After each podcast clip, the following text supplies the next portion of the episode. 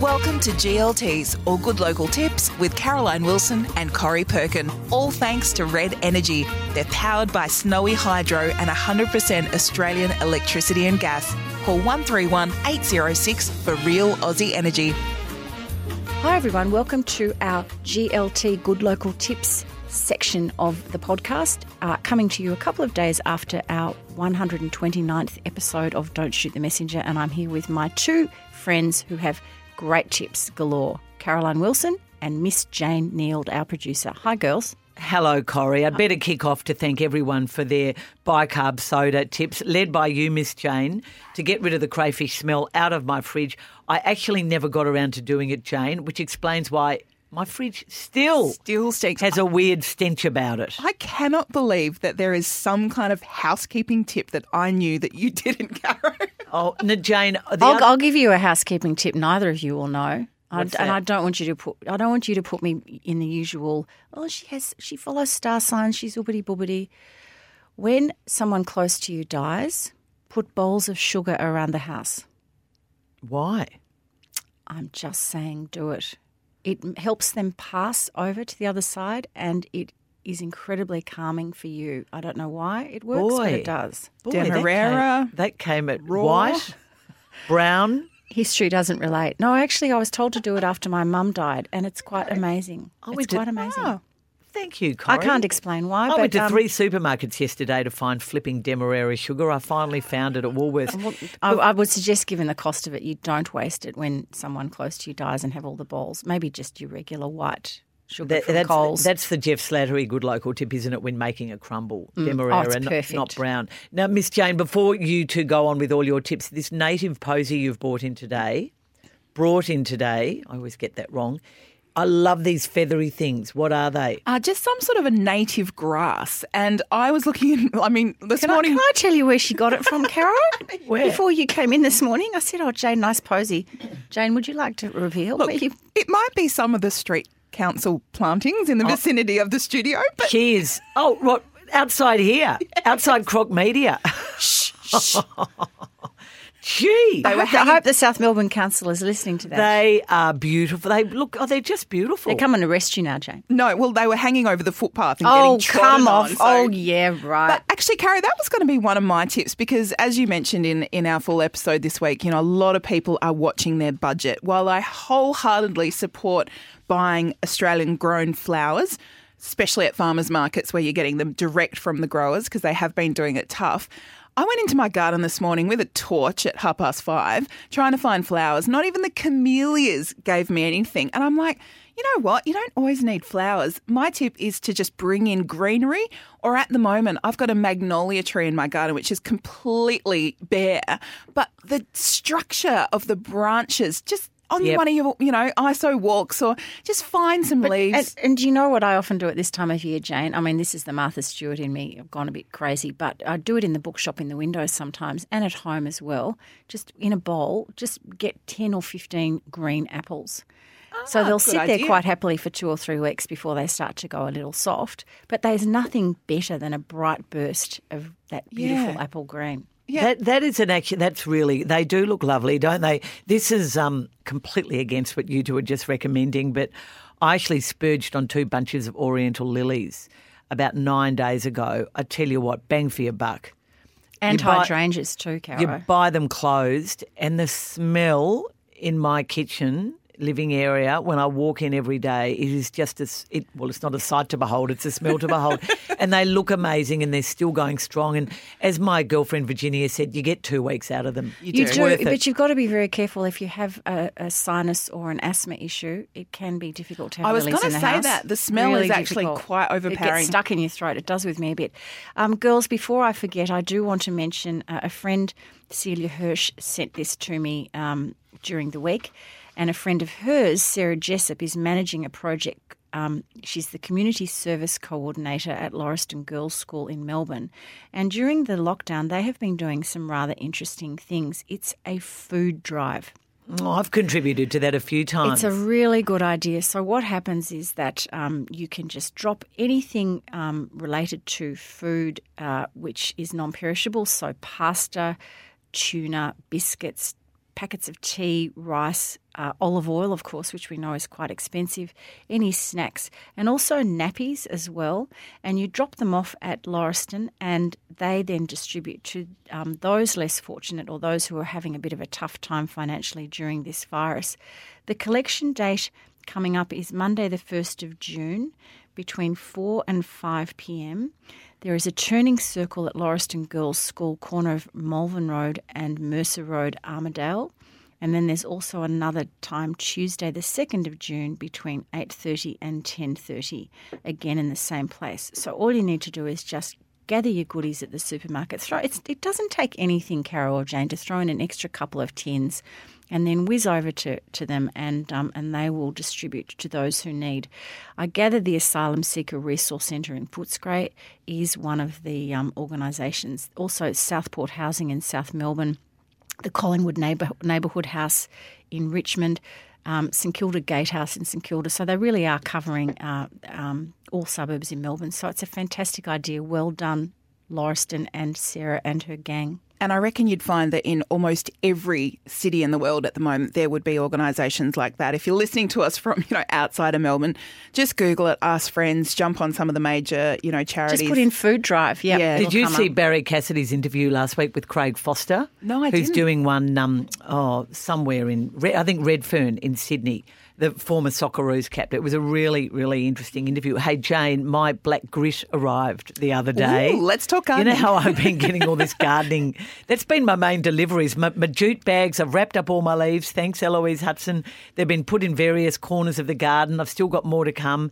But this, you know, this is the one they say great for your lemon trees and all citrus, and in fact everything. It's I ordered it from Vasili, you know, Vasili's Yes. Garden Centre. There's a there's a two for one deal going on at the moment. It arrives in a tub about the size of a large tub of margarine, and you put depending on the size of your tree or shrub. One tablespoon, two, three, four. I had a very happy Saturday morning walking around, spooning my black grit.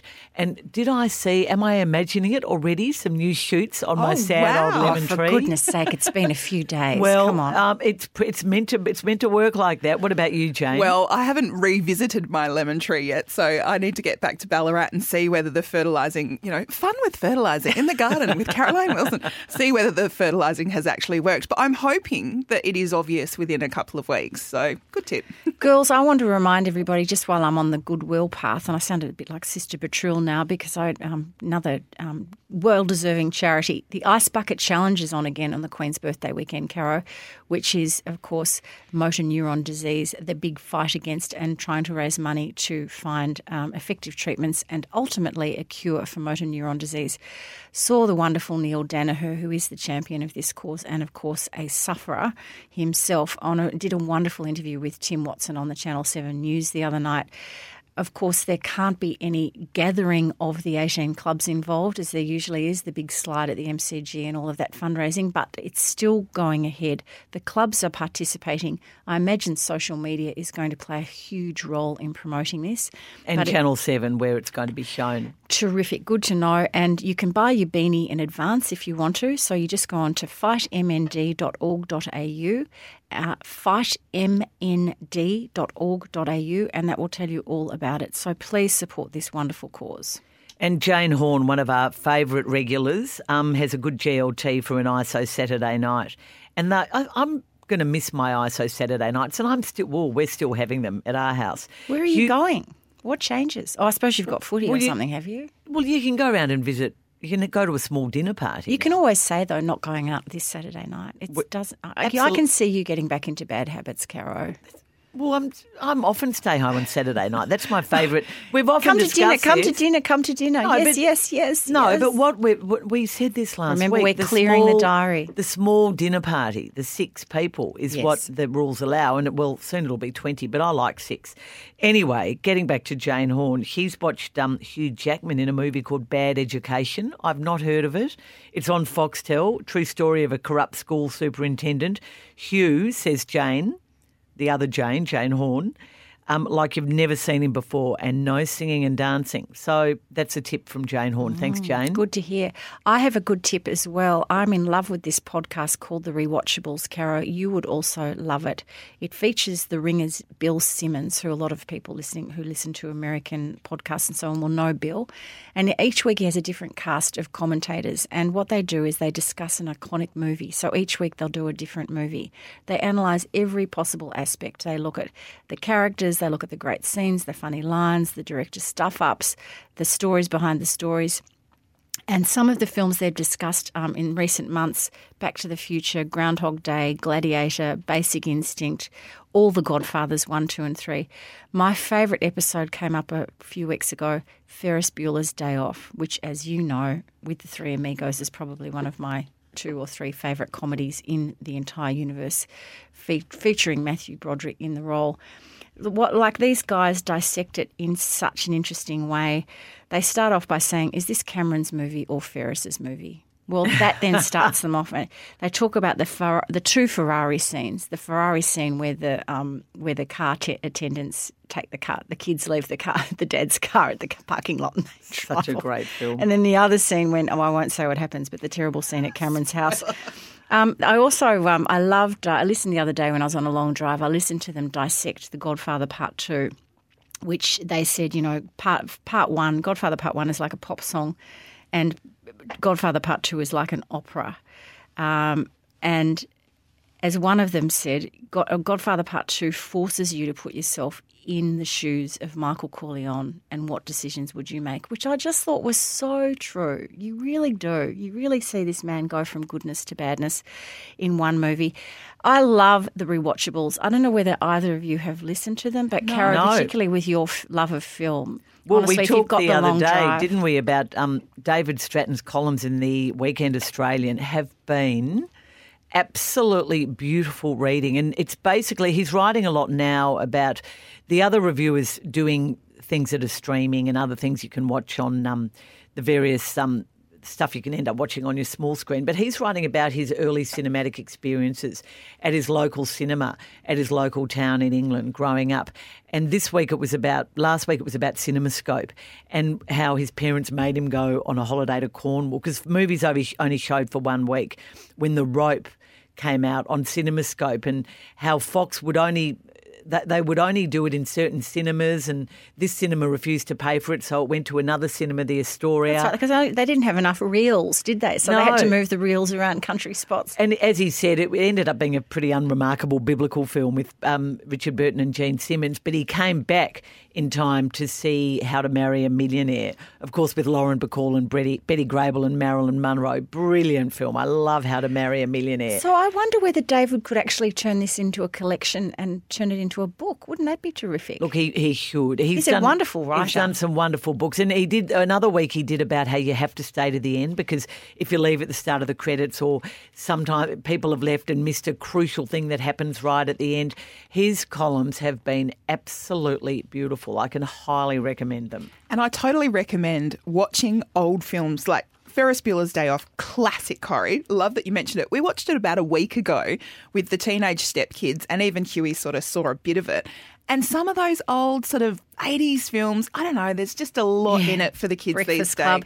Yeah. But th- they were saying uh, the the blokes who were talking about Ferris Bueller on the rewatchables uh, made the point, and it's absolutely right that this is a timeless, not only Yes. a timeless film because it's that story of the teenager who everybody wants to be. Let's face it, the teenager who decides he just wants to have a day off, and the extent to which he goes to WAG school. Pretend to the parents that he's home in bed with the flu. It's really hilarious. It is. But it's also, as you said, a film that all ages can watch and laugh together. It's a bit like Parenthood by Steve Martin. I always think you can sit there with a six year old up to, you know, granny, and you can all watch it together and have a great laugh. So, yes, I agree with you, Jane. And go and, and please go and have a look at Casablanca again and watch Madeleine LeBeau when she gets up and starts singing the Marseillaise in Rick's Cafe. And she's been on the arm previously in the film on the arm of a Nazi soldier.